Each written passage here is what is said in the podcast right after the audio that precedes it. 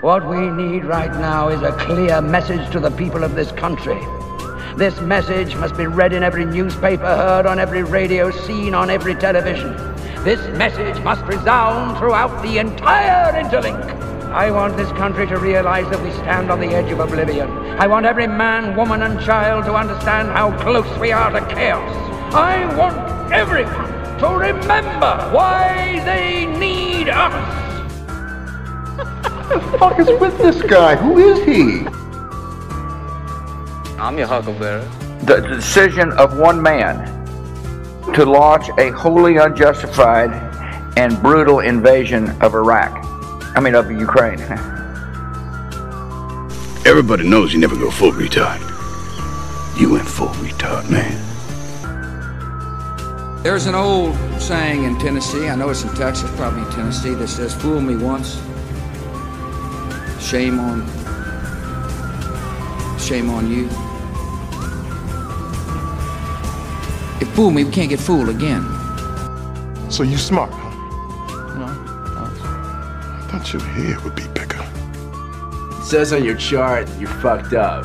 Uh, you talk like a fag, and your shit's all retarded. So just chill out. You know, drink a 7 Up, eat a moon pie, quit murdering people. You have smoked yourself retarded. It's a big club, and you ain't in it. I got hairy legs that turn that that that that that that turn uh, uh, um, blonde in the sun, and the kids used to come up and reach in the pool and rub my leg down, so it was straight, and then watch the hair co- come back up again. What is your major malfunction, numbnuts?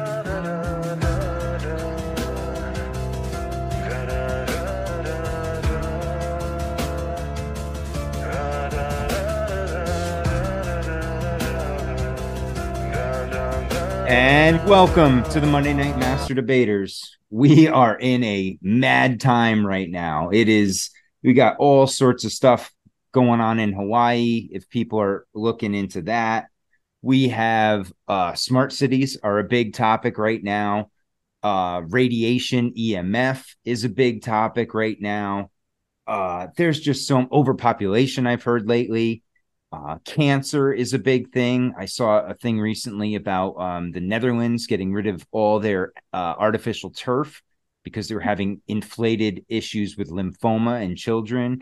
I mean, guys, if you if you think what's going on right now is normal and natural, you're in for a rude awakening. So, who better to have on tonight than my great guests? Uh, I'll start with you, Matt. Matt Roeske from Cultivate Elevate. Thanks for coming back, my friends. Happy to be here again fresh off a uh, a live Tesla stream, huh? Yeah. So we talked a little bit today. If anybody wants to look into it, Tesla: The Lost Inventions by George Trinkaus, and this is a great book if anybody wants to get into Tesla's work, all of the patents and all of the things that were related to free energy and abundance, and also connecting to the ground, which is the counter towards the EMFs that you were just mentioning, and all of that he was mentioning in this book that we use a lot of stuff in the radio or on air on the radio when in reality we could be using everything that's connected to the earth and we wouldn't cause any harm to the rest of the earth or the people but all of that kind of fell out and they pushed the opposite. But this book goes into so many patents and so much information on that topic. Oh beautiful. Nothing better than old books we were talking about that a little bit beforehand because man, and I keep saying it till I'll say it till I'm blue in the face. If you can get your hand on old PDFs or old books, get them, store them away. They are gold, and they're going to be gold going forward as shit just gets crazier and crazier. Yep. So, 100%.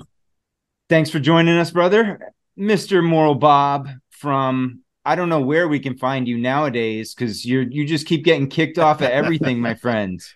Well, that's that's why I have like four pages was because I know one's going to be axed at any point in time. It got to the point where I only would make one, um, and then it would get axed, and I'd have to find it. Like I'd have to make another one, and now I just have like three backups at all times.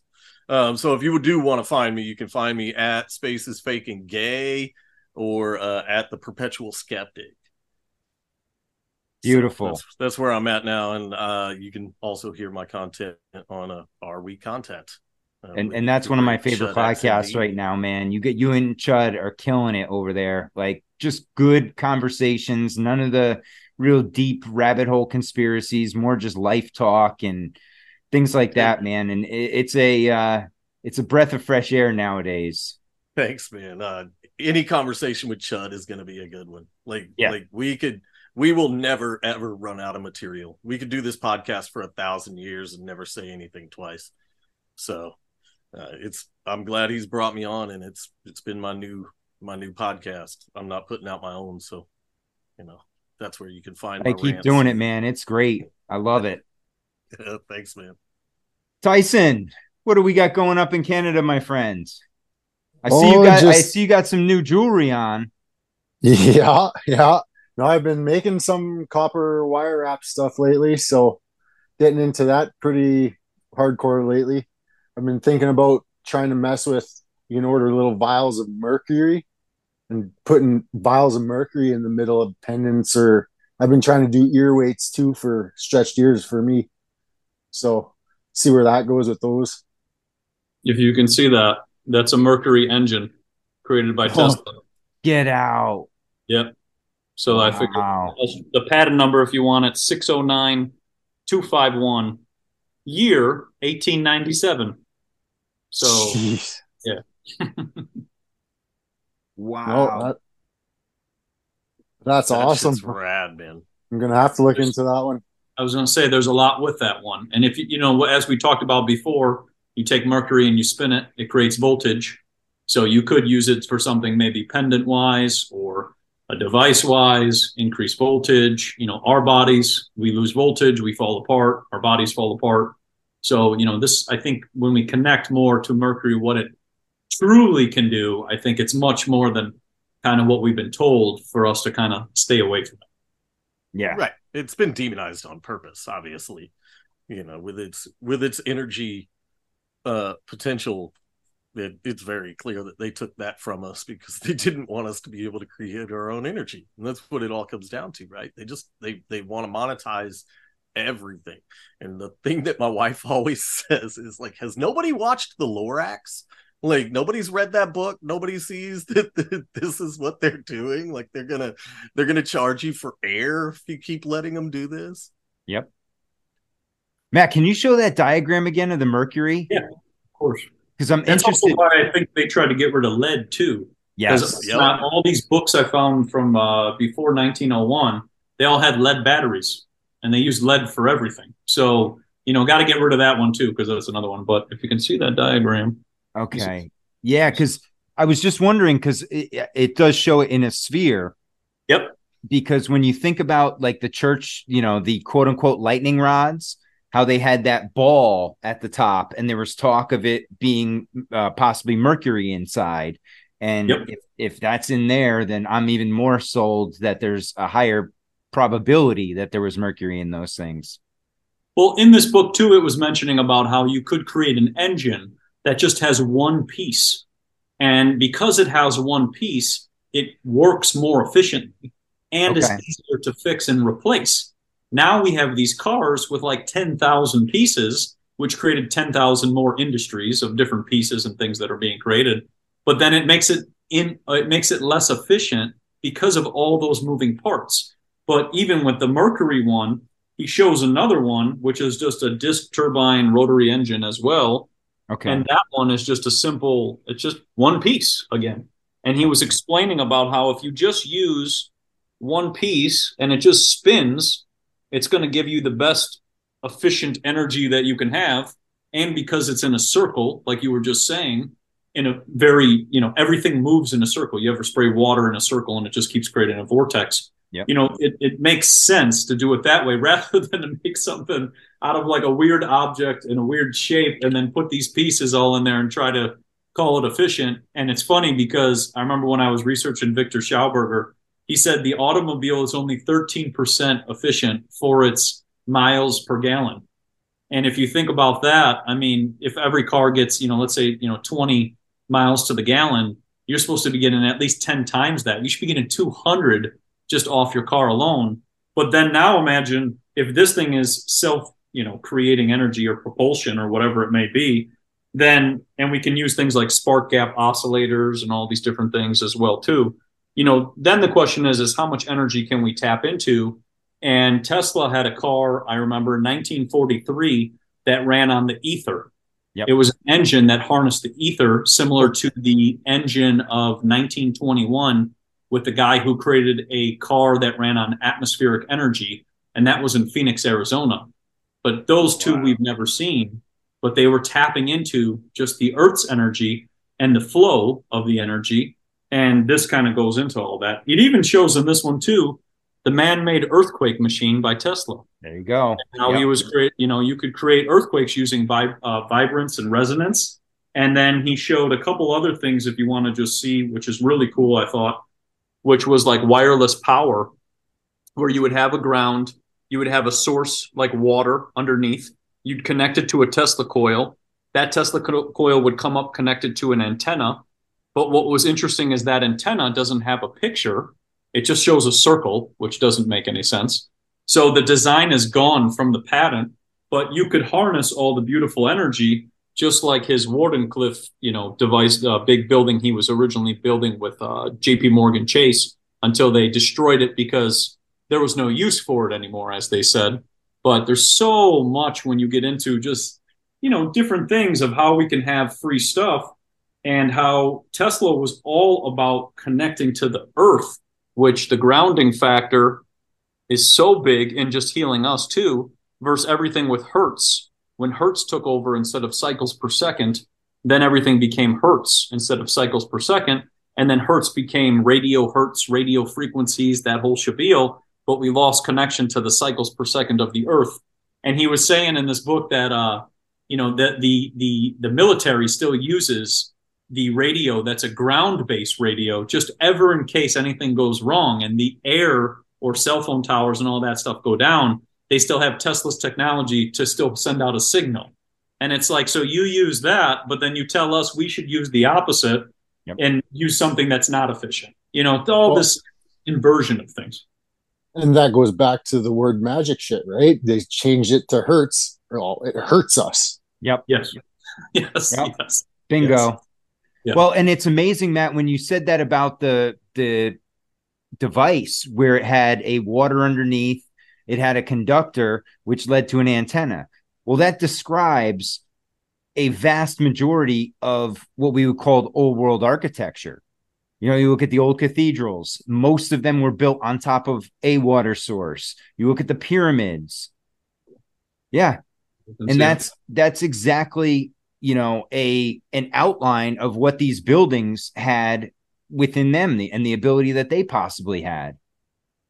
Yep. And also too, you know, you get into all of this and he even goes into like lighting and how light bulbs, you know, could last 120 years plus. Yep. And they didn't have to mm-hmm. use much wattage and like all these things that you could tap into with the energy if you just knew how to create certain types of bulbs. And some of these bulbs could actually pick up on the frequencies of like radio frequencies. So that plasma bulb that they sell on like Amazon, the one where you touch and it shows like all the things, the you know the vibrations. That was Tesla's technology showing all the radio frequencies in the air. But we look at it and go, "Oh, I touch it. That's the frequencies going around." Well, those are radio frequencies that are actually being shown. So a lot of bulbs that he also made, which was interesting, they were never put into production. And th- what was really interesting was in this one part of the book, which I think was probably the most mind blowing that everybody should know about, is that the patent office, the the head person of the patent office was Phillips Petroleum.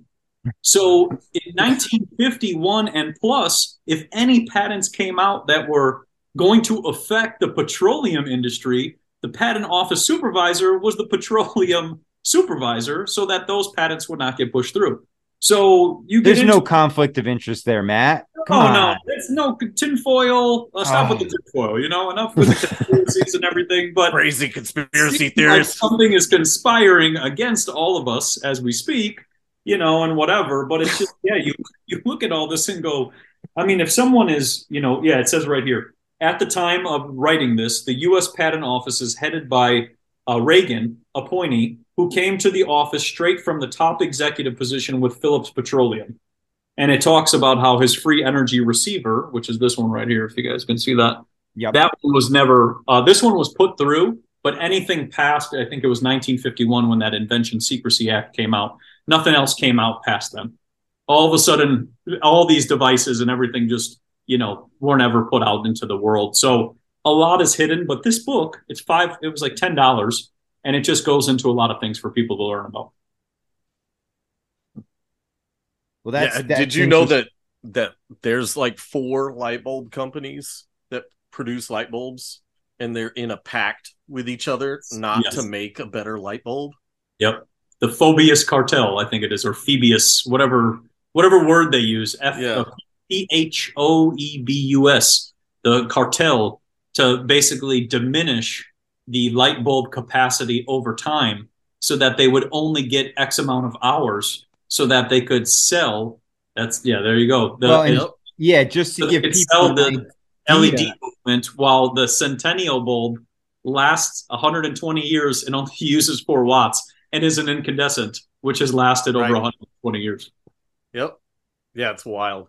I, and that's why I always tell people like, like I don't have to go to lizard people and freaking masons and secret societies. It's just oligarchs, guys. It's just oligarchs. Yes, I, I I completely agree with you. And, and what did they just do? You know, with the whole scam of making incandescent bulbs, you know, illegal now in America. Again, now we have to go to LED lights and things like that, which is totally detrimental to us. Did they actually put that law through? Like, is that like Yeah. It's, Yeah. It started 8 1 uh, 2023, and you can only buy incandescents right now online, at least what I've seen, but you can't find them really much in the stores. And then, yeah, it's a fully phase out of incandescent bulbs. Any person who sells an incandescent bulb past that date can receive a fine of up to five, or can receive a fine of $540 per light bulb that they sell. so stupid? All right, I'm gonna Yeah. go see. I'm going to Home Depot tomorrow. Saving, Yeah. save, saving the planet. That's that's what they, they say with that. Yeah, look Yeah. at this, Bob. Uh, yeah, eight one. It went into effect. So it says the rule passed by Joe Biden's state? Department of Energy in State. April of 22 states that light bulbs must emit a minimum of 45 lumens per watt. A lumen is a measure of brightness. this effectively outlaws the manufacture and sale of common incandescent bulbs, the kind you screw in the vast majority of light sockets in your home. That's because traditional incandescent bulbs provide just 15 lumens per watt. So they're not blinding you enough. So we need No. to ban them so we So- can get the brighter bulbs. They they want that brighter blue light. And So here the it blue- is. In, yeah. in contrast, the LEDs get you 75 lumens per watt. yes, So yeah, you had nothing like having a spotlight in your living room. yes, to wake you up before Yep. you go to bed. You know, Yeah. the- that's what would be type of thing. just to mess with that circadian rhythm. To Oh, it's just further mess with us. It, it's so insane, and you think about it, and it's like okay. And Bob and I were talking about this when he come on, when he came on, and it's like you think about just crazy things like that. Like n- nobody thinks about that really. That's just kind of an afterthought. It just goes by most people, and they could care less, not realizing that it doesn't benefit us. There's zero benefit to humanity by doing this. It's strictly for profit. Well, and I was researching the colors of the eyes and how certain colors in the eye have less melanin in the eye, which make them more sensitive to light. That being blue, that being green, or lighter eyes. So if you think about, let's say, have, let's say, I don't know, let's say just half the population has light eyes, just to make it really simple. Well, then half the population would be impacted by just the change of the color of the increased lumens, like you just mentioned, which would then result in, for example, headaches, migraines, cataracts, and all the other stuff. And it's like, but they said that this would help save the planet, but then they're not worried about light pollution. Yeah. You know, like it's a, how, does that, how does that make any sense? Well, and well, it's so if you look, all of their stuff has contradictions, right? All of Yeah. it does. Yep. And Bob, that's not intentional at all. No, no, it's not something that could be referred to as like what double speak. Yeah. Yeah, no, I just I don't I don't understand it. It's it's one of those where even here I feel it. Like at the the area where I sit to record, it has these bright ass incandescent bulbs or not uh, LED bulbs. And after I record, I am wired for at least an hour afterwards until I can shut the lights off and because it's like just staring into a spotlight for an hour. Well, Well, at these- work, These At giant work- corporations. Sorry, go ahead, Tyson. Oh no, I was just gonna say at work, like we ins- we're installing, like the government's giving out grants to install these LED lights, and in the schools, we're getting tons of complaints. They want dimmers on all the classrooms now because they're way too bright. There's lots of more people like having light sensitivity now. It can it So- can drastically affect mood and characteristics. There's been studies done where different tones of light, different colors of light affect people. And that's the thing is when people are like, "Oh, well, they just, you know, they did it. They they don't know. They're tr- they're just trying." And it's like, "No, no. All of these companies that are putting this stuff out spend millions and millions and millions of dollars a year doing research on how this is going to affect people. Like to think that these people care about you is so insanely foolish." Mm. Well, and you mentioned it before when you guys said they they conspire together to not be more efficient in, in a sense, you know, and it's it's like dealing with a cartel, and we're talking about light bulbs here, guys. Yeah. Right? It, it's something as insignificant in the in the gen you know grand picture of things as light bulbs. That's how deep it goes, and that I mean, I've been seeing Matt. You've been doing some great work on the Hawaii stuff too. That's you know to to change direction here for a second. I mean, you look at that and there's you know there's a lot of people coming out with stuff about the just not necessarily directly relating to you know or saying there's going to be there was DEWs used but there were so many anomalies in that fire the way now they have not only national guard there but foreign it seems police and now they just put up a black wall Yep. to, to block out people and they won't let people take pictures they won't let the media in there but there's nothing to hide Yep. I yeah, mean- I just put up that video showing that where it's just this giant black wall for miles. You know, you have National Guard, you have people saying if you get out of your car, you need to get back in your car. You know, a lot of stuff that doesn't make any sense. You know, the other things that don't make any sense was why was the water shut off? yeah People don't have mm-hmm. access to water. And what's weird is the people who control the water, they're part of One Water Hawaii, and it's this like smart water system in which, you know, they're trying to preserve the water. They actually had an event called A Day Without Water and what that would look like. Well, the day that the people needed the water, that same company turned off the water so that the people couldn't defend themselves. That's how sick and twisted, you know, these people are. And the sirens not going off and all of these things. And like you said, now this weird fence. Like what what are you what are you covering? You know, what are you what are you not wanting the people to see? Or what are you doing in there? You know, it's like some Yeah. weird 15 minute smart city FEMA camp thing, you know, or whatever, where you're trying to dispose of all the evidence and then build it up at like some Pleasantville movie, you know, where it's like something like completely the opposite of what it is.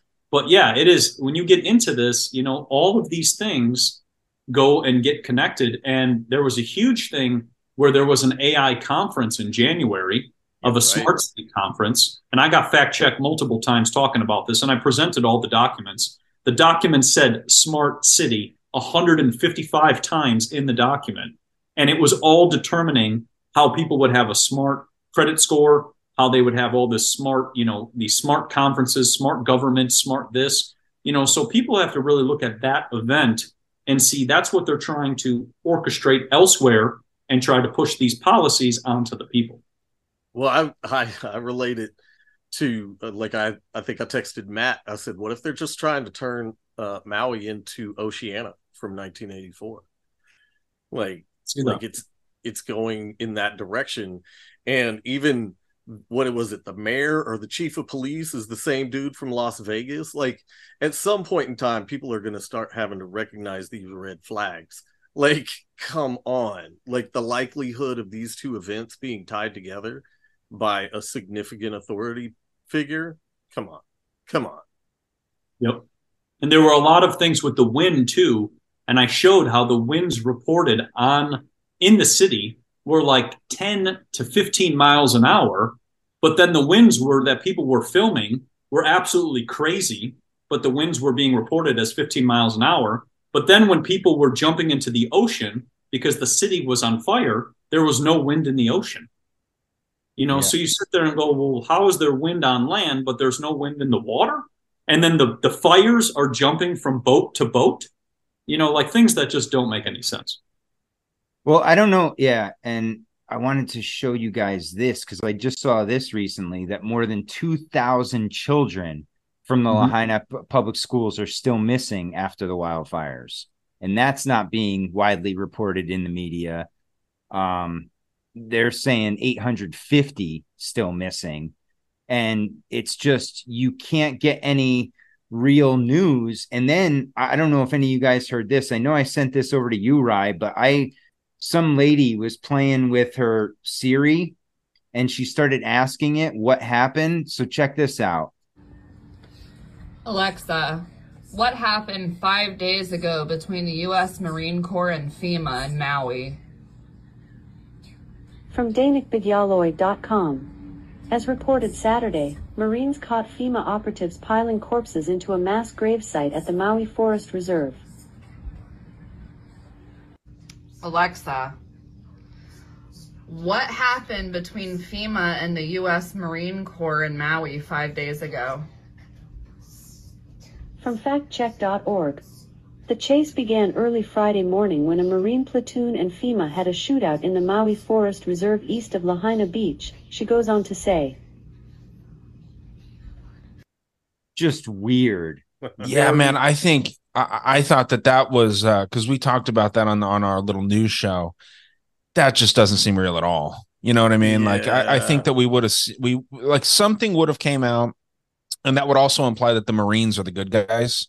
You know, and that's nothing against anyone that's out there and serving in the military at all. Like uh, you know, like these people are widely they're very brave people that go out there and, and they're heroes like uh, for the most part but let's not get crazy. Well, let me let me finish here, Bob. All right, they're they're they're they're trying to do what they think is right, but they're following orders at the end of the day, man. So they're not going to go against. So did the dude. Nazis. right? They're not going to go against FEMA. So, is my point. So Yeah, no. I think that's uh. Hey, where'd FEMA get guns? well, they. I mean, Shootout? where, where the IRS has strapped. guns now too. I was just going to say the IRS has them too. Yeah. Yeah, so everybody yeah. has guns, Bob, No, that's, except that's why they want to take your or take people's away. You know, that's the other thing too. That's the other narrative we see. You know, because you have right to form a militia, and at this point, you know, you see with everything that's kind of going on, that's kind of what the you know that's the next part I think of the revolution is people are so fed up that they need to get rid of all those people, kick all those people out, and say like we don't stand for any of this. You know, because it's it's crazy. Yeah. Well, what if And then- it's uh oh. What if it's all just a ploy to get us to like what if all of this stuff, all of this insane shit that's constantly going on is all nonsense and it's all just pushed to get us to go along with just a small step. So they, they create this big boogeyman, right? These these big things, the new world order and all of this stuff. Um and it's all just so when they only move a little bit, we're just like, well, all right, that wasn't so bad. Yeah, you see that with the fluoride regulations and stuff too. Like, I, I I forget who was on which side of it, but they were trying to push through eight parts per million of fluoride in drinking water, Jesus. and I think it was the National uh, Dentist Agency or something. And they're like, Association. no, Yep. yeah, it's like 1.2 to 2 point or uh, 1.4 to 2.4. And they're like, that's the max we can do, depending on the climate. One side saying, well, let's do eight. And then they say, well, let we need more research. And then they end up coming to the conclusion, well, let's settle on four parts per million for fluoride and uh in, in drinking water. And that's well, that's half of the the the high end of the spectrum. So that's that can't be that bad, right? But it's still double almost of what you know uh, was previously allowed. So it's the same thing with gas prices, right? Jump them up a certain amount and then cut it back, and they're like, well, you know, I don't know. It's always that that uh you know slow burn. It seems like with the Right. threat of a fast burn. Well, like, if have y'all heard the Jordan Peterson thing where he's like, look, if I want to move you backwards, I'm going to come at you and I'm going to keep coming at you until you protest and then I'm going to back off. and then I'm going to come at you and I'm going to keep coming at you until you protest and I'm going to back off. And I'm going to do that over and over and over again until you're 3 miles from where you started. Right? Yep. Well, that's why I found this interesting. I don't know if anybody's seen this yet, but this new C40 cities report that came out um I think it was in June, but it's called The Future of Urban Consumption in a 1.5 degrees Celsius World. Now, it goes through all the, you know, the participating cities, which are the usual suspects, you know, the big, big urban ones. But when I, I dug into this, what I found the most interesting is you get to this part and it says food consumption interventions. Okay. So it says uh, food consumption intervention, dietary changes, uh, dietary changes. This intervention is characterized by three major, which are described in more detail. So it says the target in 2020 was to have people eating 16 kilograms of meat per person per year. By 2030, they would like it to be zero kilograms of meat consumed. Uh, dairy, 90 kilograms consumed. They want that down to zero also. and then they want you to, but you're supposed to keep your caloric intake around 2500 per day. Mm-hmm. They want to reduce household waste to zero. Right? Well, if you're not eating anything, you can't really waste. I guess bugs wouldn't be considered waste at that point. And then uh, avoid supply chain and waste. So they say now they're 50% re- reduction in supply chain food waste. They want to get to 75% reduction in supply chain food waste. What do you guys think about that? Dude, anyone telling me not to eat any meat can go fuck themselves. To be honest, like you know what I mean. Like uh, the cheese, like I've kind of realized over time, cheese doesn't really agree with me. You know, um, but I, who who is someone else to tell somebody that they can't consume any dairy, dude? Like that's insane. They want to create like those uh WALL-E people, you know, just cruising around in like little hovercrafts, just fat as shit just sucking on their sodas and watching screens. Like that's that's essentially where they want to get to. Well, we're three quarters of the way there, Bob. yes. Well, then Yes, then we you are. get to this, and and they all it goes into tra- it does everything. Talks about travel, how they basically want you to take, uh, you can take one short flight per person per year, things like that. Meanwhile, they're flying around on private jets and such. And this one was interesting too. Reduce the number of clothing and textile items. So right now they're saying we're at about eight new clothing items per person per year. They want it down to three. So again, it's this just non-stop assault on what we can consume and can't consume or how we're supposed to live our lives. And I don't know, man. I just this whole with what's going on in Lahaina, you see it, it's a giant grab, right? Whether it's a grab for them to set up a smart city or just elites to grab very valuable from a you know uh, real estate perspective land. I mean, it's it's not like these people were going to sell their land. Well, how else are you going to get them out? Well, coincidentally, a fire happens, and we're going to make them so destitute. You know what? They gave seven hundred dollars per household. They're going to make them so destitute that they leave, and then they can just swoop in and scoop it up. And I think that's just fucking despicable. and multiple people reached out to me saying me telling me that their insurance companies weren't covering them for the damages. Because what happened was is after the fire takes place the zoning changes on the land and their home. And now that zoning is no longer covered by insurance. So i was saying what's the point of insurance if like after an act of whatever it may be is your insurance is no longer covering you you know? But yeah like you're saying it's it's taking away the land from the people and trying to corral people into like you said some weird 15 minute smart city you know where you can not grow any food and you what's interesting too is they talk about how people can walk within like one mile to get everywhere well then where is the food going to come from because in a city there's really no food growing you know there, there's not enough for the area in which it's coming so where is the food coming into unless the food is going to be shipped in but then wouldn't that go against you know the co2 and transportation and all the other stuff that they're trying to say Yeah, It's have you seen the new? Yeah, have you seen the new? um The newer Blade Runner, where it's like all AI outside of the cities that's growing all that's running all the farms and stuff. Like so they're just gonna have outside of these cities just all AI factory farms.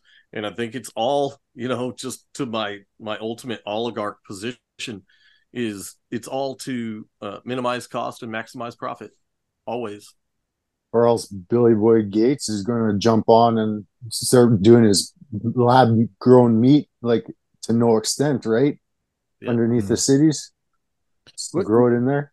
The best the best invention for all of this is if you get a gun that shoots a net and you can catch these drones and all the other stuff. try to, they try to push. You just get one of those and you're just taking out every single one. Because if you think about it, that, that'll mess up the little wings and whatever else and take it down in a second. That's perfect. And if you've seen Black Mirror, how they throw paint, like like big house paint, on Yes. top of the lenses of like the dogs that are running around, right? Like that's the same kind of concept. But dude, I saw something else too, where Oprah, like the amount of land that she's bought there, it's like a thousand acres, and it seems like it, the total cost of it was under ten million dollars for a thousand acres in a paradise like Maui, Hawaii. And my acre in shitty Tucson, Arizona, in a bad area of Tucson, Arizona, by the way, I have 1.2 acres, is $99,000. When I bought it, it's jumped up to almost 300,000 now, right? And this is a, I mean, like I said, I, you know, I'm proud of the property that I own. It's mine, but it's shit, you know, compared to Dude, Maui, you got an acre in Tucson? That's, acre and a quarter. that's not bad, dude. Uh, well, if you, yeah, you see it, I don't think you'd want it for $99,000. That's what I'm saying though. Like in Maui, Yeah. a thousand acres is $10 million. The math doesn't add up there, dude. No. Yeah, Scottsdale, I think it's a it's about a million an acre now, or some crazy some number, whatever it is. It's like uh, some some something astronomical. But it's like why, like you said, how could somebody afford you know a thousand acres for under ten million? When, like you just said, if you look at the numbers of anywhere from 100,000, 200,000, 300,000 an acre, you know, how, but she can go in there and buy it at pennies on the dollar. And also, too, why isn't she helping house anybody or like take care of them or help them? You know, if she's got all that land and a big house, she should be taking them in and helping those people. But she's giving them out toilet paper and shampoo and tissue. When five years ago she was giving out cars, if you remember on YouTube, she's like, "You get a car, you get a car, you get a car." Meanwhile, she's giving out toilet paper. You know, it's it's an insult on the people. He, she could individually buy everybody on the island a new house. Yes. And she would still be rich. Yep. Yep. All of them I could. And that's the craziest part about all of this is is you know, all the while we have you know, senators and politicians making their fourth trip over to Ukraine, but none of them are showing their face in Maui. You know, and and mm-hmm. and part and the craziest thing that I found was part of the Maui relief bill, which they were looking for, I think like 20 billion or something like that. In the only way that Congress would let that bill go through is if they allowed 40 billion for Ukraine to be packed included in there. So they were getting they were cornering these people to say, well, if you shoot down the Ukraine piece, then you're saying you don't want to help Maui. It's like I mean, that's just that's our system in a nutshell right there. And then they passed a five billion law for injections to go into the people about how we should have all these new injections which need to go into the people. So it's like all this money being diverted somewhere else, but then the people who are actually in need get a seven hundred dollar check and Yep. you know, lost all their land and their home. You know, like people lost so much. And what's more messed up is I have a friend, uh, Crystal Tini. She did a she has a foundation which is to help people and to get the money to the people. They blocked all her stuff on social media and blocked her foundation from even being able to give the money to the people and all the stuff that's like with the FEMA and all that other stuff. None of the people are even getting the donations. And it reminds me of like Haiti, with the earthquake, 8.1. You know, they got 500 million or whatever it was, and they built six homes. Yep. So it's like, you know, we, we really got to see with open eyes, like just open the eyes and see what is actually being shown to us. And it's it's not for the people; it's against the people. That's how I see it. Yeah, this seems like a Hegelian dialectic 101, right? You know, problem, reaction, solution. And they already had the solution in mind. They just needed the problem to happen. And whether they directly were involved or not, or it was just straight negligence, it is what it is, and and the recovery effort has been poor at best, piss poor at best, and it's it's embarrassing. You know, I mean, and anyone that doesn't see it, I mean, I don't know how you can't. We we we stand with Ukraine, but not one person put a put a Hawaiian flag in their in their profile or you know there's no support for our own people. It's like these are americans guys. Yep. and we're we're our politicians are treating them like absolute scum. We have dumbed down the population to such an astounding level. Like well we like, haven't done it, that bob we we didn't our money's anything. funded don't lump me in with that I, shit we're all culpable man we've all perpetuated this freaking power um, man and yeah. like which speaking of that fluoride thing, by the way, uh, my friend is actually part of that lawsuit that's taking place. If you heard about it, the lawsuit. The Uh, the lawsuit, in, it's a lawsuit going against the fluoride so that they have to get rid of it out of the water. And she was telling me about how she wrote a bunch of articles for like to get rid of the fluoride out of the water. And the people that she was working for, they started actually saying, we can't, we don't want you to write any article like that anymore because she started realizing that the people who are pro fluoride and pro neurotoxins and whatever must be funding the other side. And she said that the head of the board to approve or disapprove the fluoride situation are is like Pfizer and all these other big uh, medical companies. So yeah. they have the say of the approval or disapproval of the fluoride in the water. Um, but yeah, there's a great book for anybody to look into, Toxic Torts, Gary Pittman, where he talks all about his lawsuit against the phosphate fertilizer companies and how it took him 21 years to sue the companies which are producing the fluoride. And in the same 21 years, all of his friends died. Like all the people yeah. he worked with in the fertilizer industry all passed away while he was trying to fight for that lawsuit to, to win against these sick people. And this the, the largest source of fluoride comes from Florida. And it's interesting because they fact checked my videos about the borax. I put all the stuff about borax and how borax is the counter to fluoride. And the number one source of the fluoride is Florida. So, you know, you got people in the in the, for example, poison control center area and all of that who are getting funded to tell people, you know, the borax stuff is dangerous, but the fluoride is safe and effective, you know, stuff like that. Yeah. You know, uh, so I have you guys heard of the Solvay family? Sounds familiar.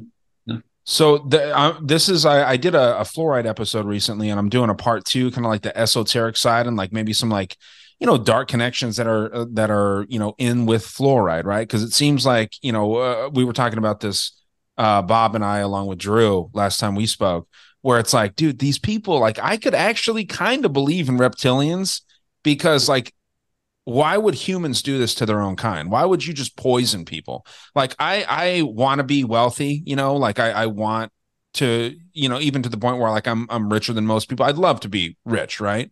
But i would yeah, never would... just fuck people over. Like i would never poison rivers and poison water sources to get that and there's this family called the Solvay family and they own a castle in belgium. And they've actually kind of monopolized fluoride it seems like. Uh, sodium fluoride it's like a byproduct of aluminum production. Yep. and dude it's dark what they do. They own this castle called the mothers of darkness castle in belgium and they supposedly hold like rituals there. It's kind of based on uh, like stanley kubrick based eyes wide shut on what they do. We all think it's the rothschilds but it's the solvays and there's a lawsuit currently going on based out of New Jersey, which is what when you said that Matt that that Florida is kind of you know got a monopoly on uh, fluoride. From what I've seen, it's New Jersey, which has some of the worst water in the country, along with our state, Arizona, which you know yep. dog shit water here, especially in Phoenix. And um, there there's some really really scary stuff, man. They they intentionally were poisoning water sources and they were hiding uh, substitutes for certain chemical productions from DEP and all these different things. It's it's very very scary stuff, man, and it's almost like these people are not human. Um, their whole model, like they invented baking soda, basically, right? Like, I mean, this is old old money, and it's uh, they're just incredibly powerful. There's one chick that's like kind of easy to find. She's on Twitter. That's part of the Solvay family. And um, yeah, type in Matt. You can type in uh, Italy, New Jersey fluoride Solvay, and uh, it'll it'll probably pop up. There's a great article that I I did some of my research off of, and it's just, I mean, dude, it's bad, bad, bad stuff. Yeah, that one, that first one there. They poisoned a town. They poisoned, I mean, tons and tons of people. And uh, I mean, they had to pay initially up front less than half a million dollars, right? And then they're over time they've had to pay 75 million. But uh yeah, dude, That's it's just bad. like they've ruined people's lives and given who knows how many people cancer. But That's like what Motorola did because you know Motorola poured their chemicals into the Phoenix water supply, and they have to pay the city of Phoenix for the till 2045 to try to clean up the chemicals that they paid they poured into the water of Phoenix, and that's why the water also is so horrible in Phoenix too, like you were saying, because all those toxins they just poured them right in and just whatever and poison people, like you're just saying. So that's crazy. That that reminds me of the same thing of what uh, Gary Pittman said in his Toxic Torts book. He was saying that the northern part of Florida is like this the, the toxins are so heavy from this fluoride plant, this phosphate fertilizer plant, that like when people would wear their clothes and walk into the office, their clothes would burn off before they actually even walked into the office. So it's hmm. like if that's what's being created and then you're pouring that into the public water supply, then you know, like you said, you have to be you got to be really evil. That's for sure. You can't be a normal person who's like, oh, you know, I just like you said, you you want to do well for yourself and take care of yourself and what and your family and whatever it may be. But this is like on a whole different level of twisted. That's for Yeah. sure.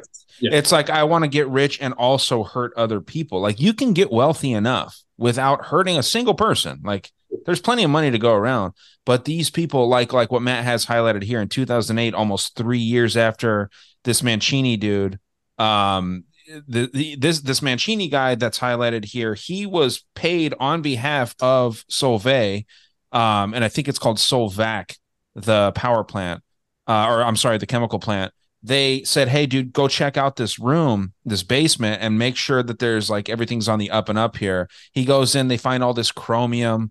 Uh, it's hexavalent chromium, more than forty times the legal limit. Like what, like I said, what Matt has highlighted, man. in people's wells near the plant. There, Right, dude, this there's isn't even in the public supply. This is in their wells. But there's also a school next to the one in New Jersey, an elementary school where kids are playing and they're getting all their water there. They're getting like, I mean, there there was one in New Jersey, or no, I'm sorry, in uh, Italy, where it's next to a sugar refinery, and all the the shit that's going into the sugar refinery is like highly, highly toxic, carcinogenic shit. And they're, I mean, they're shipping that stuff all around the world. You know what I mean? So who knows how many people are po- are being poisoned? They said 10,000 people in Italy a year die from cancer because of this family. That's just what they can track. 10,000 people a year. There's more than that all around the world. I would say maybe possibly a million people dying a year from cancer because of this one family, man. It's dark stuff. Like that's black magic. Well, yeah, a lot of those places are doing. it. I mean, they still put red dye and stuff, and red dye is directly linked to cancer, and it's in everything. It's in everything. If you don't think it's in that, it probably is. Well, and Matt, I remember last time you were on, you were talking about clothing, right? We were talking about that with Ryan Alexander, and uh, oh, this is the wrong one. Sorry. Uh, there's a video he right here. Oh uh, yeah. of the pants. And it's it's like what is going on here? The women's leggings. Forever Chemicals in the crotch region of Lululemon leggings and the leggings of many other companies. These are PFAs, perfluoroalkyl compounds, that are called Forever Chemicals. It's very hard for the body to get rid of these, and they're persistent in the environment. We know they can be absorbed through the skin, which is crazy when you think about the fact that they're concentrated in the crotch region of leggings like these, and women don't wear underwear with these commonly. These chemicals are associated with hormone disruption, with cancers, with thyroid, kidney, and liver damage in humans. They're horrible for us, and they're in our clothing, especially the crotch region of these leggings, where you're not wearing underwear. They're getting into your body and they're staying there. Know what's in your leggings. Make smart choices. Knowledge is power. Know better, do better. Be careful of what's in your clothes. Yep. That's just being poisoned on every single front, on every single front. Yeah. Your clothing is a big one because you're wearing it. You know, so if the materials are not made from natural materials, or if they're using all types of synthetic stuff or spraying things all over it, you know, if you're wearing it for, you know, depending on where you live, you know, in Arizona it's hot, so you don't have to wear clothes as much. But just in general, you know, if you're wearing these clothes like that, those polyesters and polyurethanes, nylons, acrylics, you know, all these synthetic fibers, they mess with your body. And there's been so many things where they've showed where like it it just creates excessive heat and like too much static built up on the body too, which leads to, you know, skin conditions or like irritability. You give a bunch of people polyester clothes, they're going to get angry very fast. You give people linen clothes, they're going to heal like that because linen is very healing. But yeah, when you get into clothing, it's it's a it's a remarkable one, and a lot of the stuff, like like we said, it's on different angles, and it's stuff that you might not pay attention to until you get rid of it and you try something else. And that's why I always tell people, you know, get yourself a linen pair of sheets, a linen sheet set. You'll sleep like a baby. You know, get you can even get they got linen shorts, linen shirts, you know, all these different things because linen emits all this natural healing light frequency, which is so powerful for the body. And, you know, all this polyester does the opposite and creates all this negative static charge, which messes up the body. Yeah, it's all it's all to mess us up just constantly. You know, and then that my wife and I were I think it was we were listening to you talk about that and we were like, "Oh shit, that's why in the Bible it says don't wear freaking clothes of tooth cloth." Like Yep. Yep. oh, because I think the Bible isn't it's not literal. I think it's it's it's it's hiding all of the knowledge in it. It was you know, there's stories of the Bible that they saying this stuff you would have you'd be a heresy a heretic and you'd be you'd be put on a cross you'd be murdered and so they had to put all this information out but they had to do it in a way that it didn't sound like they were putting this information out Yeah. Like a like a like a riddle, you know, kind of Yeah. like a you know, and then you listen to it and then kind of interpret it to yourself. But that linen and wool thing about thou shall not mix linen and wool, that's because one has a positive charge, one has a negative charge. When you combine those two together, it becomes zero. And polyester has a zero charge. So that's why they don't want, you know, people quilting those materials together. But linen, cashmere, wool, and organic cotton are some of the best things people can put on their body. And it's interesting because cotton, what I've learned through the the research in the gardening world, the non-organic cotton is actually like this almost like an invasive species that takes over everything and not in a good way. And they took over when they got rid of peanuts and they started sticking stuff in all the, you know, the injections they were putting into people, giving people peanut allergies. When they got rid of peanuts, the soil started getting messed up because peanuts would actually replenish the soil very fast. And they started planting all this cotton instead. That cotton was also GMO, so it started messing up all the soil. But what's weird about cotton is it conducts in a very unnatural way unless it's organic. Then it doesn't conduct as much. So, you know, you think about all this stuff like energy, frequency, and materials, you know, all these things go together. And then when you, like you just said, you spray it with a bunch of chemicals, now you add to that on top of that. I was gonna say, do you, uh, Matt? Do you have a good uh, like source for like buying linen clothes or linen sheets or anything? Because there's always like you know people that are pretending that they're selling good stuff out there, and it's just not legit. Yeah. Do you have any good sources by chance? So you can look at uh, Parachute is one of them. They're like real big on linen, and they are actually they got a they got a store here in, in Scottsdale. Um, but Parachute is one. You can look on. You can also look at Home Goods, West Elm, or Pottery Barn for sheets. They have all different types of sheets, and they're actual linen. They're not like the fake linen or anything else like that. There's also people on Etsy, and then uh, there's also people who have like little groups where all they sell is linen, and they source it like directly from the farmers. And you can get either like the material, and then you can either make it into something too if you want. But there's a lot of different things out there. But Parachute, West Elm, Home Goods, those would probably be the easiest if you're trying to just obtain linen sheets or linen clothes or even linen uh-huh. shorts. Like I just got a pair of linen shorts, and it's like it's like walking around in air. I don't even know how to explain it. It just feels like you don't have like clothes on. It's it's hard to explain, but it doesn't feel hot and like bothersome. You know how like clothes normally make you feel. it just right. feels very like you just feel very cool, very zen. I guess that's that's the only way I can describe it. Okay. Hmm. I gotta admit, dude, I love home goods. Like, I know it's, it's not like a Yeah. very straight thing to say, dude. Home goods is the shit, dude. I don't know if you guys ever walked around. No, What's that? Dude, yeah. I mean, they just got cool stuff in there, man. You can find truffle olive oil in there for like three dollars. Yep. great. And it, and it is the real stuff because it, it does come from Italy. And a lot of stuff is in there. There's a lot of things in there. They have a lot of organic cotton in there too.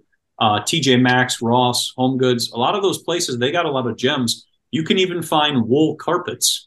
You know, if a person wants a wool carpet, you can find a wool carpet at a great price at Home Goods. And it's 100% wool. It's the same stuff as what you would buy at a premium store. And if you stand on that, you'll feel the difference when you stand on that versus like, you know, the traditional, the polyester flooring or any other, Well- other flooring that they try. So Now that I think about it, when my parents changed their carpet in their house a long time ago, um, they probably changed it to a polyester. It was a shag, but it was still a polyester. And then you couldn't rub your feet and create a charge and zap anybody anymore. And Yep. it's the wool carpet that you can do that on. Yep. Yeah. So there's there, you have the wool with that, and then you have uh, the fake polyester, whatever nonsense too. But a lot of the original carpet was wool, and they had like the wool fibers in there. But then they started weeding that out, and then same with the flooring. They started getting rid of all the hardwood or like the laminate as well, and started moving that more towards the plastics and these polymers. So that's why, like for example, here in Arizona, tile is amazing, but also because you're getting real materials when you use tile too. So like every single thing has a resonance and a frequency, but it's just been slowly changed over time, similar to the copper pipes and lead pipes, which have been taken out of the house because they act as a Faraday cage and protect the water at the same time.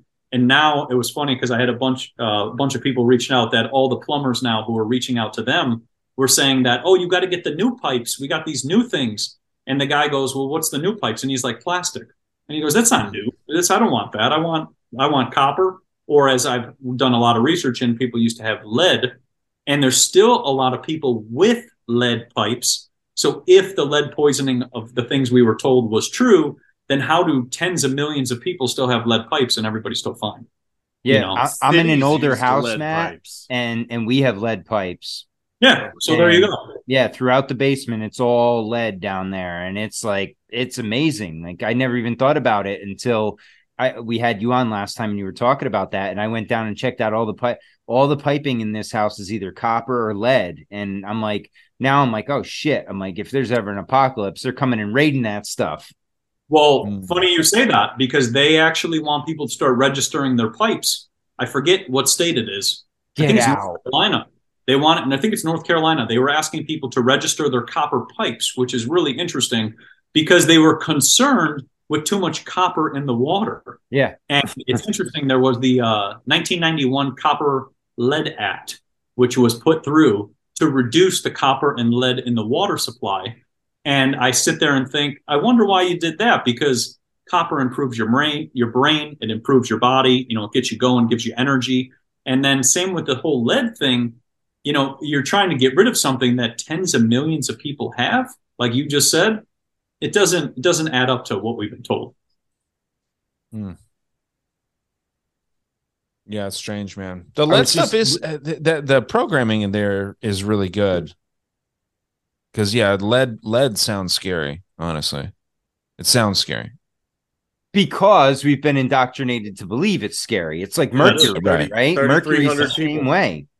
they they marketed it a certain way and it was funny because i found a book from 1902 that talked about how pencils actually had graphite in them and Right. no lead at all so when Ever. a person stuck one in none zero so when a person stuck one in it they were actually getting graphite poisoning and if you think about it 2020 was graphene poisoning which is in the same family as graphite so with the whole lead thing there's no lead in the pencils so how were people getting sick by the lead and then they were saying that the lead paint was causing illness, but we know lead paint can block EMF and radio frequencies. Yep. So, you know, I don't know who's licking the walls or eating paint put- chips. Or, Yeah, put I don't know about you, but but we never had a bowl of lead paint chips at home, you know, or if if it fell off the wall, we weren't going over there and seeing who could eat it first. Yeah, I got well, first. what they did was they put lead in the fuel and so the Yes. exhaust is what Yes. was making people sick.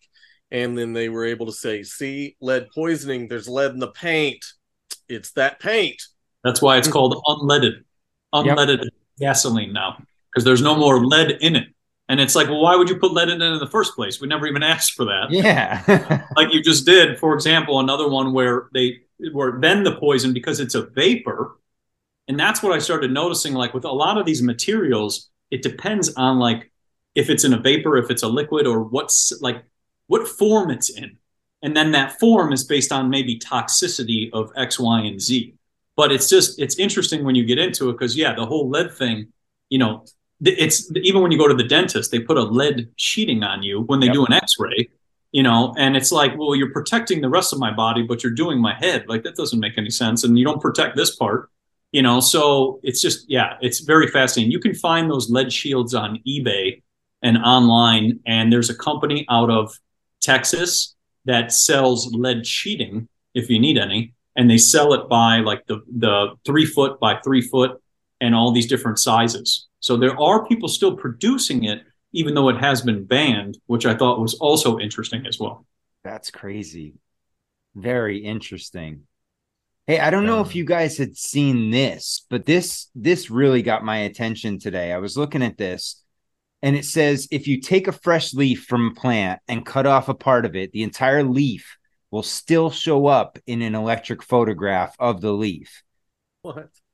Yeah. Hmm. So if you if you look at this this leaf on the on the right here, they cut off the tip, but then when they take the picture of it with an electric photo, it shows the tip still there.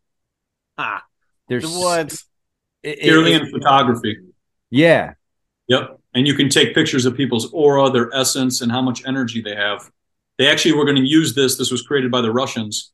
They were actually going to use this to diagnose illness at one time because they noticed that the glow of the hand would slowly diminish. And they noticed that that person was suffering from X, Y, and Z of an illness. And then when that glow started to return, their illness went away. But then they deemed all of this as woo woo pseudoscience quackery. And then the Kirlian photography thing just kind of fell off. But it's a it's a it's a really interesting topic. Yeah, it, it kind of made me think of like when uh, someone has a limb amputated and they still have pain there, right? Associated with it. And it's like, well, so there's still got to be some energetic field to that area that would cause that pain. It's not just, you know, the nerve endings further up. It's almost like it's still there. It's just not physically there. Yeah, I had Or a what buddy of about- mine who lost his left arm in a motorcycle accident, and and I asked him, I said, "What's the most annoying part?" And he goes, "My forearm itches." Get out. That's weird, man. That's a trip. like What what about the Ryan? the weird like uh, you know this is maybe a dumber version of all of that but like when they do the experiment where they put like a board up right here and you you have like a fake arm that's on the other side of the board and your real arm that's not been amputated is just like you can't see it right and you're looking at this fake arm and they're like doing the brush strokes on that fake arm and you're feeling it on your real arm and then they hit it with a hammer have you seen those things Yeah, and people freak out. You know what I'm talking about, or no? It's picking up on the, I've seen that. Yeah, the aura. Yeah, it's picking up on their aura. There's a there's a book, Infinite Mind by Valerie Hunt, and she basically said your aura picks up on everything before your brain and your spine. So Right. if you, if you are, for example, visualizing something or looking at that, your aura is moving towards that object and almost kind of captivating that object, and then now you take on that same energetic principle as that object.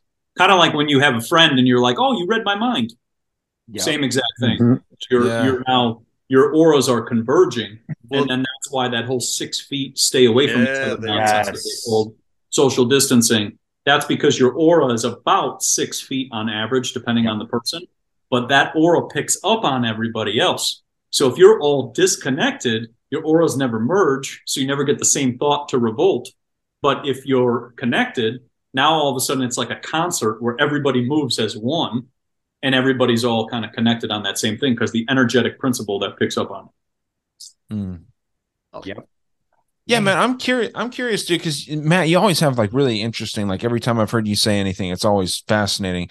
Do you like see, you know, like a life outside of this? Like, I'm not saying like Christianity or or Islam or any of that stuff, but do you kind of fall into any of those thoughts, or do you think like you know how people say that this is a spiritual war that we're going through right now, right? All kinds of different people say that, like whether they're uh, New Age or whether they're Christian or whether they're whatever. Do you kind of subject yourself to any of those like methods of thought? Uh, I mean, you know, I believe we've been here multiple times. You know, I think I've already met all of you guys. Like we're friends in probably a past life or whatever it may be, and we're just reconnecting, and then we're just kind of going through this, if you want to say, holographic simulation of life that we're existing on. You know, I kind of that's kind of how I see it. And then, you know, everybody I've ever met, I've always felt I already knew them, and it's just interesting like that. You know, you don't, I don't, they're- don't ever feel, you know, like a stranger or anything. So I think for me, you know, kind of when I look at it, that's kind of how I see it. And then everything I've learned is like energy or the ether or the chi or the prana or the orgone, whatever word you want to call it, you know, or life force or the, you know, the, the creation. So I kind of see it as, yeah, I kind of, when I look at it as a whole, I don't really fall into one thing specifically because I try to see things from every angle and I try to take something from every point of view, you know, because like each, if you get into even the books of all the religious books, I kind of look at every religious book from a different angle and look at it from every angle you can possibly see it from, and then kind of just take a gist from that to kind of get my own little, I don't know, analytical point from it. But I feel like, you know, when we get into all of this, I don't know, it's kind of like your soul's purpose. We're all here for our soul's purpose and we're going through this and we're learning and you're here to learn and it's it's it, you've done it before like you already kind of knew things before you were even here and then as you kind of got into this maybe this avatar or this whatever you want to call it now you're kind of going through the timeline and you're kind of playing out that role almost like you know if we're going to take it to like the game the sims it's kind of you know in a similar way of kind of trying to show something from a third person perspective. And when i had an experience this was like years ago uh, at a gym actually i mixed together my own pre-workout because i used to blend all my own things. I had an out of body experience for six hours above my body in which i could see 360 degrees and basically read every person's thoughts and see auras see halos see all kinds of things Wow. and when I had that experience, I thought, okay, there's something much more than what I'm seeing right now through this screen and through you guys than what I can actually even determine. And that kind of changed my whole way of looking at things that day. And it was just, it was mind blowing. And it, it lasted six hours. Like it was a total trip. And I could pick up on people's thoughts and energy from a distance. Like I'm like, that person's going to talk. And my buddy's like, dude, what, what are you talking about? Literally, he stood, the person starts talking. He's like, oh, you're creeping me out. But I realized that like we can see things much more on a frequency level that we can't determine. And I guess through my studying or like the things I kind of see it as, it's kind of shown me all different things and what we've been told too in different books and all this different stuff too. It's it's kind of like all interconnected into a little thing. I guess that's my take on it. Yeah. Now, d- do you think that that came from your pre-workout? Like how So- you say that you mixed your own pre-workout? Like, 'cause I made I a want some of that pre-workout. No, I made a, I made a combination of uh, the chaga mushroom and a whole bunch of things, like just different herbs. And yeah, it just opened up. It just unlocked. Like I don't. It's kind of like when you get into Ormus and alchemy and monatomics and all those things. You know, those things are to open up the minds and show you different perceptions, similar to mushrooms. You know, mushrooms do that as well. But Okay. These are just showing you a different frequency, or that's, I think, in my opinion, something that's always there. But if the body taps into it, then it's exposed and it starts to see that. Now, when I was above my body, it was like a third person, it was like a video game. You know, it was like a third person perspective, like like Call of Duty or something, you know, like something like that. But I could see my arms, which was really weird. Like I could just see my arms, but I could see 360 degrees around my body as I walked. So it was just a very interesting experience. But yeah, it happened in a gym and it lasted about six hours while I was even working at that time. And it just kind of changed my whole perception on what I think, like what we're experiencing at this moment. Sure. Yeah, it seems like it would, man. Yeah, it's just interesting. It- you know, I always like kind of learn a little bit about like what gets people to think in these certain different ways, and yeah, that would definitely be a profound experience for sure. I had a similar one though. It was it was much much shorter uh, when I smoked salvia back in the nineties, Yes. and and it was it was really intense because I was just sitting above myself, watching myself. I was no longer there. I was watching it was somebody else, but they looked like me. Like I, I didn't have control or anything, and I was just sitting there watching it. And uh, it was the most insane thing ever to have that truly out of body experience. Yeah, and and to go on what you said before, Matt, about you know you've already been here before. I had a, a really profound thing with my son when we got our uh, German Shepherd. He was about four at the time, five, and we got the dog. We bring her home, you know, and he when we went to get her, we were going to get a male, and I've told this story before, so those that have heard it, I apologize. But we ended up getting a female because when we were there meeting the dogs, she kept coming over and sitting next to us. And my son's like, Dad, she picked me. I want that dog. Well, after having her for probably about a year, he one day we're in the car and he goes, Hey, what do you think about our old dog and the new dog? He goes, Is it possible that our old dog is inside of our new dog? He goes, Yeah. Because she's so much alike her. Uh, I feel a lot of the same things when I'm around her. And I'm like, wow, buddy. I'm like, that's that's pretty deep right there. But if you think about it, you know, when you die, you don't your soul doesn't die. So where does that go? And I said, it's quite possible that it went into another dog and you have a reincarnated version of your original dog. Yeah. Yeah. Yeah. I mean, and, and it's, and yeah, you, and everything is energy too. You know, there's a lot of people who reported when somebody passed, they see, you know, something leave the body, Yes. you know, and that's the energy, the soul, the essence, you know, the beautiful part. So, you know, it's, yeah, where does it go? It could go somewhere else, or like you said, it could go into another dog. And then now that dog is the same exact one. And also, too, because it feels like the energy feels the same as if you already know the dog. That's the part. Like, what is the chance that you go and select or pick the puppy and it feels like the right dog of the other dog you used to have? Yep. You know, it's the chance of that is is, is much slimmer. So that's why and for I- a five year old to pick up on it, that's Yes. what blew my mind. And I'm like, Yeah. well, then I started thinking about, well, now looking at it with different perspective, I'm like, well, obviously, because they're so much closer to source than we Yes. are, right? They had, Mhm. they're so uh, much more sensitive to these things than we are because they're more receptive. They haven't been dulled down by all the chemicals and such yet.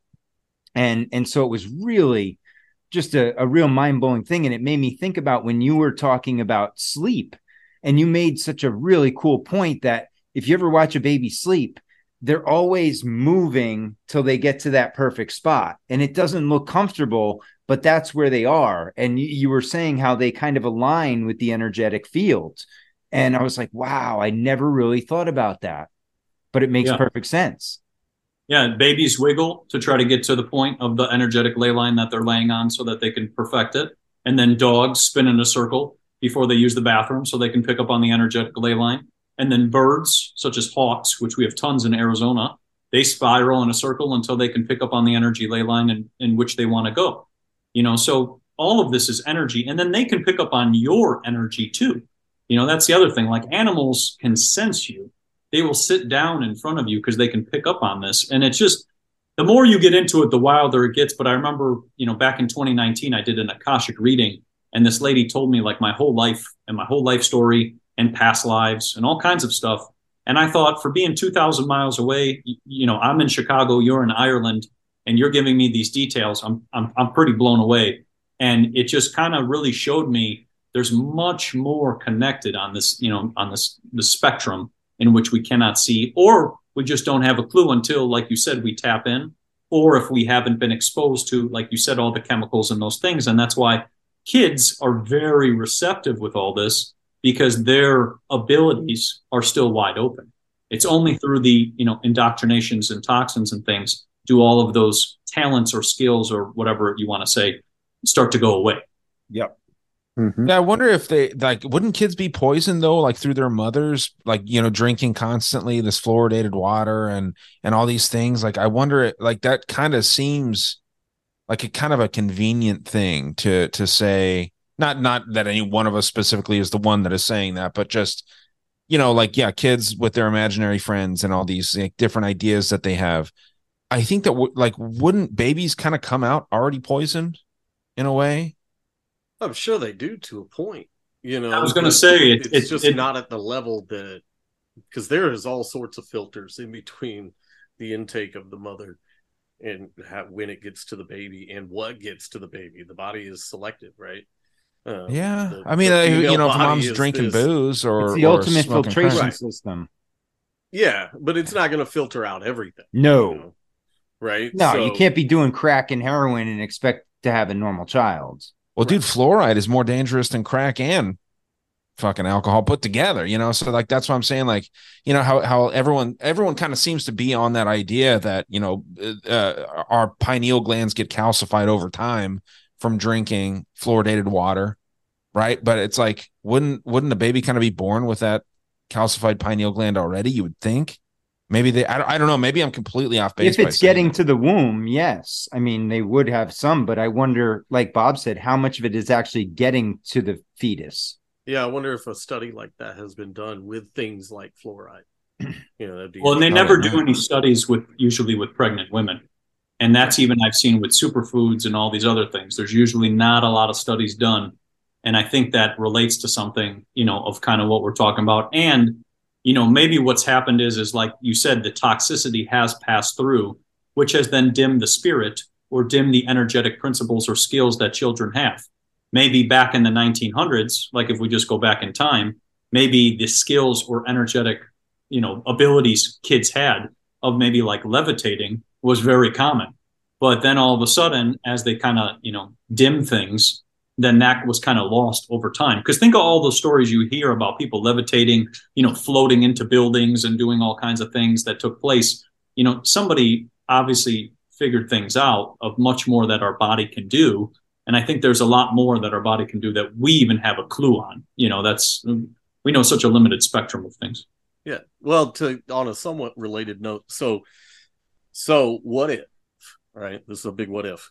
Um what if we are in something like the Matrix, like a video game, and we chose we we like wherever our source is, we choose what we're gonna do. And that's why you can have a dog that has its seems like its soul jumps to the next dog because maybe you go back up and go, I want to go down in the next dog that they pick. Like like I want to go down in there. And somebody else is like, I'm gonna go into the baby or the tree or you know, and you can like pick what you do, and it, but it's it's like the movie uh or the TV show Severance. Have any of y'all seen that where the guy goes to work and there's like an elevator and he goes down and it glitches out and then he doesn't have any correlation between his work life and his real life.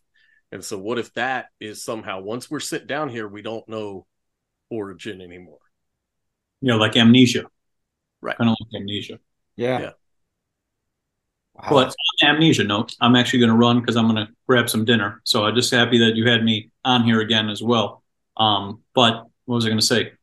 Um, yeah, I'm gonna I'm gonna run just because I got to run to have dinner. But we'll we'll do another one in the future. Let me know, and uh, I'll see you guys. My, my- Appreciate that. just realized the time. That's why I was looking. Oh, definitely. No problem. No worries. I'll see you guys. We'll talk. Hey, have a good See one. you later, man. Yeah.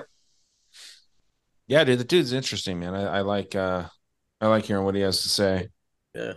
Yeah, he's got a goes great. Instagram page, man. He's he's always like legit about things, you know. He's not jumping the gun on the hot topic. He's really researching it too, and and and bringing a different perspective than the mainstream a lot of the time. Yeah, I Yeah. like it. Backs up what he says, He like you were doesn't have saying kids. earlier, Bob. Yeah, I guarantee he doesn't have kids. no, He's- I know for a fact he that does. dude's got time on his ha- Yes. hands. Yes, I'll tell you. I would love to go deep like that. I used to, man, but I, I can't. Dude, there's not enough hours in the day, man. Oh, Dude, I don't have kids and I I I don't really have time to go deep anymore either, man. I want to enjoy well, you like do like six shows, man. right. Well, dude, I I like I mean like I've gotten to the point, man, where I just want to enjoy life. Like I really think that we might actually see like the end. Like we might see some crazy shit. Um, so I, like I, I've gotten to a point where I'm like, I don't really care, you know, but I, I still want to try and talk about it because I know a lot of people enjoy it, right? But it's just like to a It's certain like- extent, it's like, what the fuck is the point? You know? it's like we said earlier, like it's a puzzle, right? Like that's what this life is. That's what this realm is. It's a fucking puzzle. And you can Maybe. enjoy it. You know, trying to figure it out is cool, but you gotta you can't, you know, very Ferris Bueller, man. If you don't stop and look around every now and again, you're gonna miss it. And there's a Yep. lot of really rad shit here. And, And- we can't forget that. Well, and that's one of the things that having kids makes you kind of recheck yourself every now and then. You know, if you're if you're paying attention to them because you're like, man, you got to make sure you're doing things for them as well, but things for yourself so that you're in a good position for them and it's it's interesting to say the least. Right.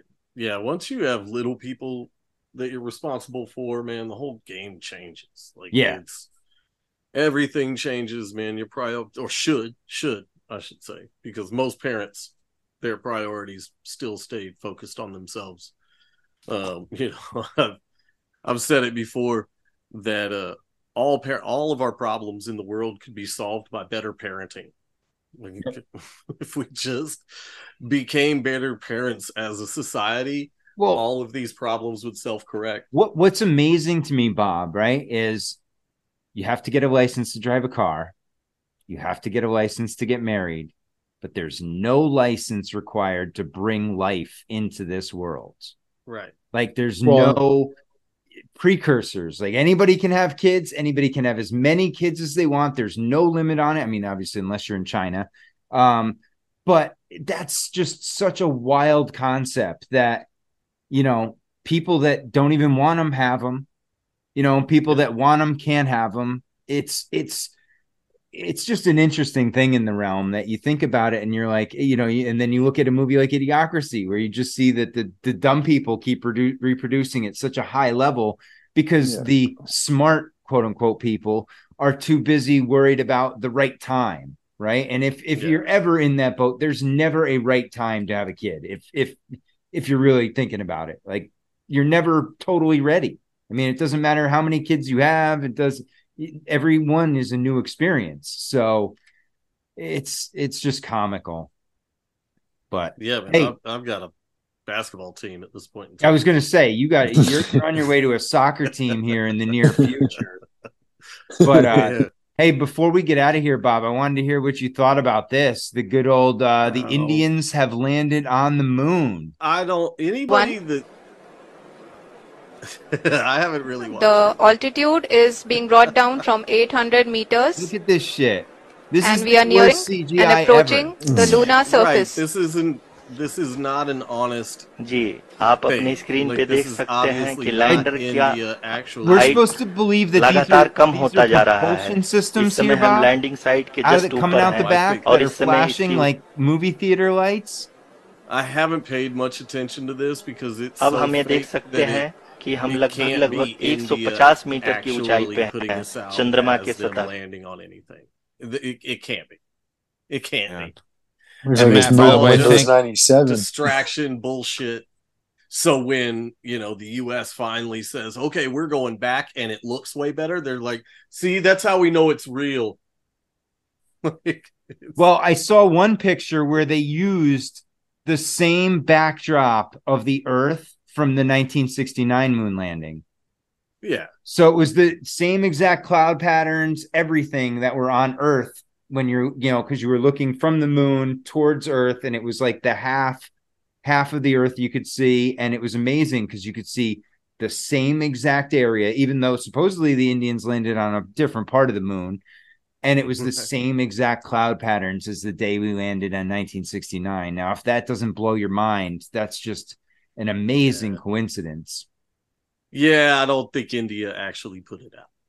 I think it's said that India put it out, and that's just the propaganda that's been being pushed. I don't think India's honestly putting that out. like this, and if they are, like, at what point in time are they just mocking us? Right. If they did put it out, it is solely because they know people are that stupid. Yeah, it's don't know, it's, it's like Nixon talking on a landline to the moon. I mean, come Like, on, guys. It's, it's absolutely silly nonsense, and I I haven't even paid attention to that because I saw it and I was just like, nah, man, not even. Someone should make a even that like a. CGI video of like uh feather Indians and not red dot Indians, you know, and just like how they how they'd go about it. riding horseback to the moon. Yeah. They, they scalp the moon. Yeah. catapulting a horse onto the moon with a dude on it. Yeah, man, that's bad, dude. It's it's really bad. And I, you know, I gotta say, man, eh, you know, I, the the Indian accent to me is very, very annoying. This is just me talking. I can't listen to it, dude. I was glad that you muted it right away. It's the worst accent to me.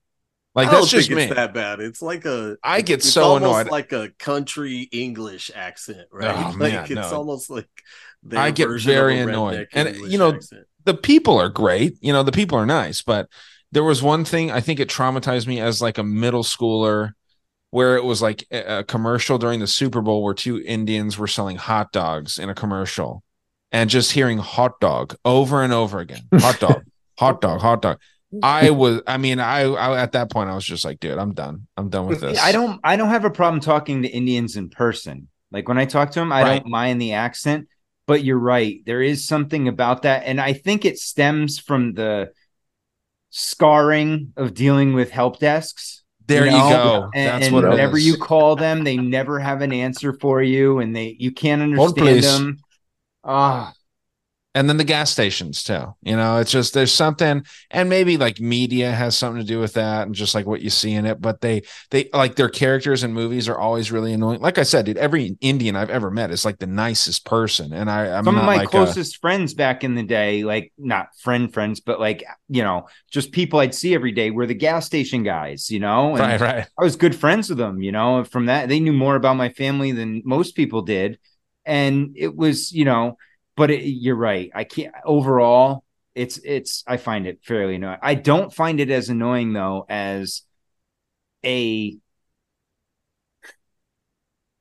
the the let me word this carefully well, it's can hear the you English. It's England. The English Irish combination, right? When you get that mix of okay of of you know UK, I have a hard time understanding oh I, so like uh scouse accent yes, like uh Paddy Pimblett or something yes, where they're like I oh, can't blah, blah, blah, understand like the yeah yeah Yes, that's the group that I can't understand. That's the most annoying to me because I can't understand it. It's like watching uh what was the Brad Pitt movie? Uh Snatch. Yeah. Okay. The pikeys. Yeah, the Pikeys. I couldn't understand it, even with subtitles on. I'm like, what the fuck is he saying? well let me hear boys your got pair of guys them shoes. Bob and Tyson, what are your most annoying accents? And Tyson, don't don't be politically correct and say Canadian accents are the worst. Okay, what what are the the worst accents to you guys? And this doesn't mean that you hate the people. It's just the no, accent. yeah. Like to understand. Australian chicks. Uh, that's wrong. They're hot. See, he couldn't just say Australian because then he'd hurt. He'd get Drew all butt hurt, That's true. Yeah. and that's the end of conspiracy theater, my friend. So well played. Oh man, I love Australian girls' voices. Girls. No. Gross. Don't do that. What I do you don't got, like- Tyson? like the Boston or fucking Oh. New York.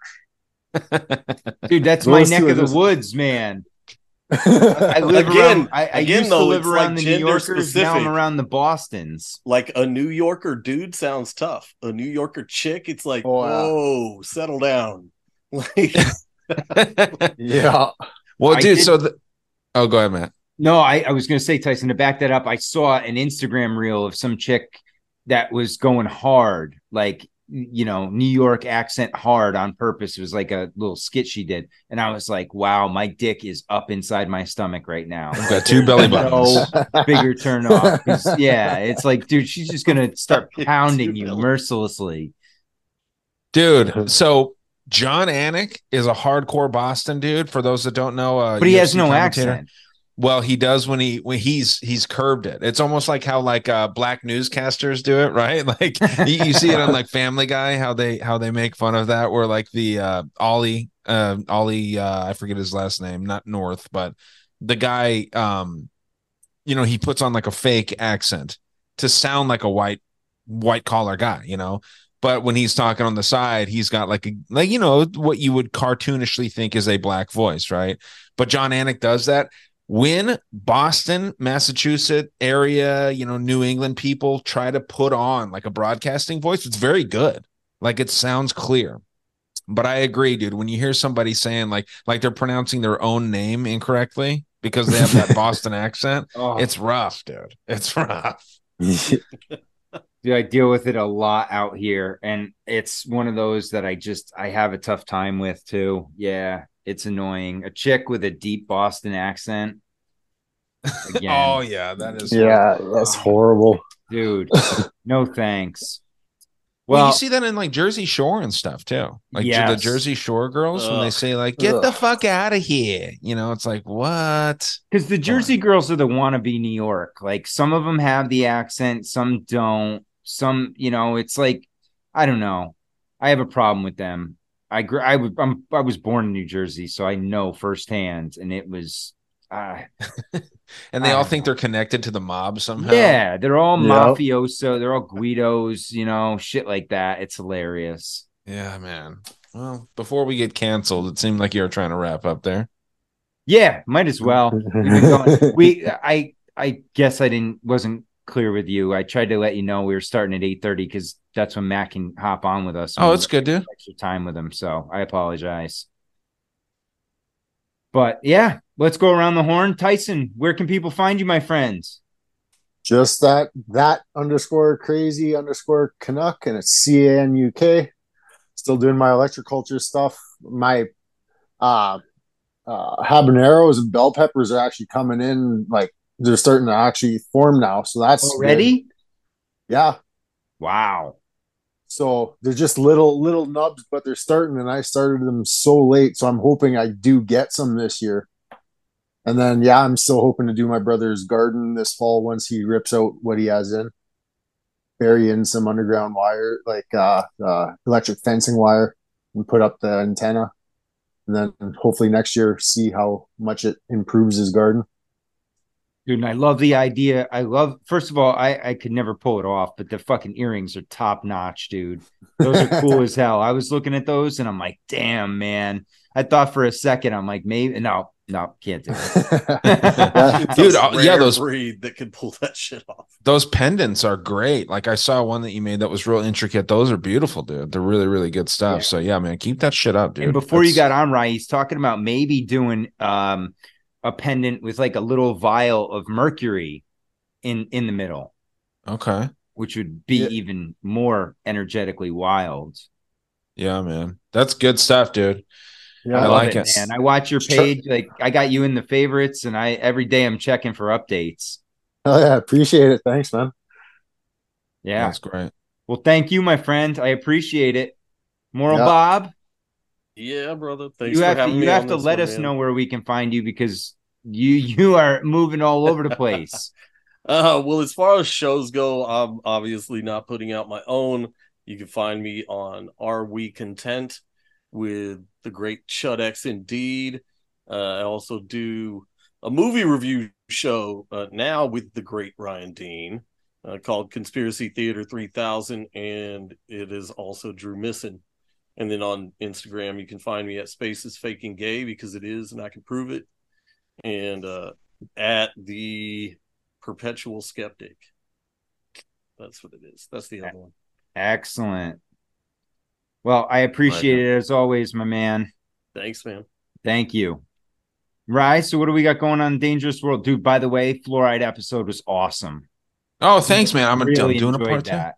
Thank you, thank you. I yeah, I'm doing a part two. Like I said, it's based based around that Solvay family because there's some uh, black magic that has to do with the whole fluoride push, man. It, it, it seems like Bob can prove that space is fake. It seems like I can prove that there is like a satanic connection or some kind of dark energy behind fluoride, which is weird. You think that it's just some kind of like, you know, I don't know, weird thing to keep people sick or something, but it has something to do with like big pharma and all this stuff. Just uh, you know, the pharmakeia thing. That's like a hacky thing to say at this point, but yeah, man, it's great. And uh the the movie show that that these guys do is really fun. Um, excited for you guys to hear the one that we just recorded that'll be coming out next month. And Bob should also be making an appearance or two, um, especially more frequently in the uh, esteemed news show, Cunt Conspiracy Underground News Team. You should be coming in there. Brandon, we just recorded with Brandon yesterday. Um, we're gonna be having him on a lot more too. And um, yeah, man, it's just uh, just just trying to keep it fun and and um, you know learn stuff because uh, sometimes this stuff gets old, but you know th- we're about to have a wild time, dude. We're about to have a wild year or two coming up ahead of us. So Oh, it's gonna it's gonna get intense here. yeah, real yeah, yeah. quick, especially you know you think about it. And I was listening to Dave Smith talk about you know the big tech censorship that I mean it's it's relatively new. It's like five years since they really started hammering down. And if you don't think they're going to start hammering down even more, because one of the things that Trump kind of did was he broke the system in the sense that he didn't have to go to the mainstream media anymore. He could get all he could direct the news in one direction or another just by tweeting something right you know so now they have to figure out well how can we control that side of things and well they've come to the conclusion that just by locking us down and you know banning us that that's how they're going to do it and man they're they're not slowing down that's for sure Welcome to Canada. They don't even allow news on fucking Instagram anymore. That's crazy shit man Well, if you also look at what's going on in France, there's no news going in or out of France right now because they are fucking like full like revolution over there almost. So, you know, uh, and no one's heard about that. There's some wild stuff going on in France and and uh, they don't want Americans to see just how easy it is cuz, you know, if it, like Matt said earlier, if you don't have two belly buttons, you got a fucking gun. You got a gun or you live in an area that can have a goddamn like you got to have a gun in this country um or multiple like you just need them and uh luckily you know neighbors of of some people that don't have guns will have them and that is something man like that like america's an important place because of that so um but yeah well, matt what do you got going on dude Uh, not a lot. I just actually recorded an episode on human zoos. I'm going to put out at the end of the week. I got to edit that up. That was fucking dark, man. I I spent like two months researching it because I had to take a couple breaks because it just got so like when you start thinking about it, the shit that they did to other human beings, all to push this narrative forward that you know Europeans and whites were superior, and that you know anyone of any other color or race was inferior. It's like, man, and this shit went on like up until like they actually the the part where they were kidnapping people and shit until 1958. Mm. So think about, it. I mean, that's less than 75 years ago.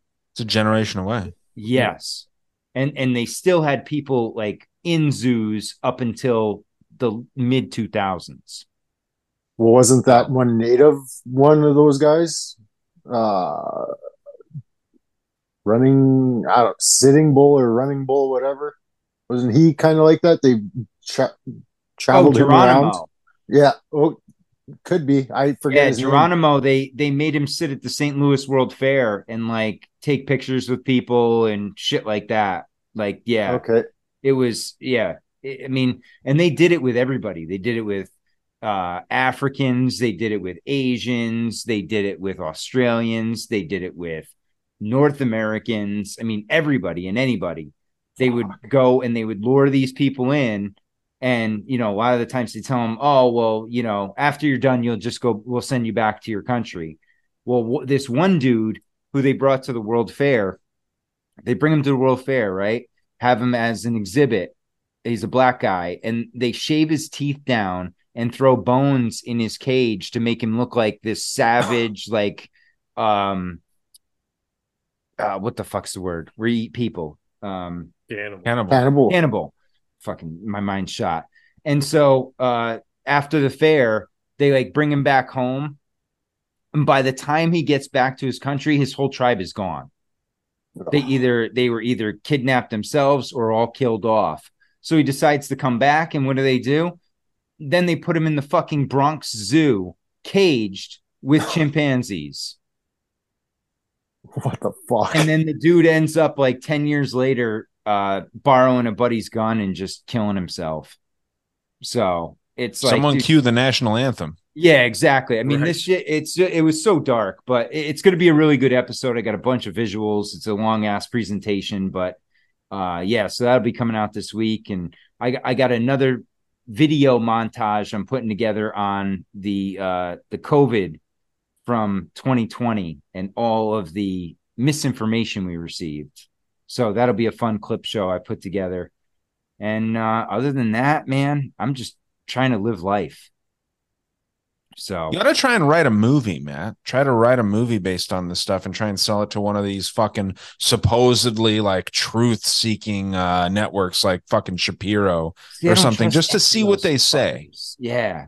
I, Just I'm to see. definitely considering once I get a little further down, putting a book together on some of this shit, you know, and like, and then, you know, from that, you can take stuff out and because I'm not creative enough to do stories and shit like that, but I think I have enough now to start putting together a little novel, Like an anthology. Yeah. An anthology of some like sort. the yeah. true history of the world kind of thing. Yeah, Dark History of America, five part anthology by Oh, uh. Matt. And you can make different movies. The Human Zoo, The Orphan Train, make a Yep. fucking like dark movie, dude. I would I'd World watch the shit that. fairs. Yeah. We'll review it on Conspiracy Theater 3000. There you go. that'll be my that'll be my big break. I'll know I made it when I got on Conspiracy Theater 3000. yeah, man. oh shit. Well, guys, this has been awesome. Thank you so much. I appreciate it. Another great Monday night. Uh, everybody stay strong. Question everything.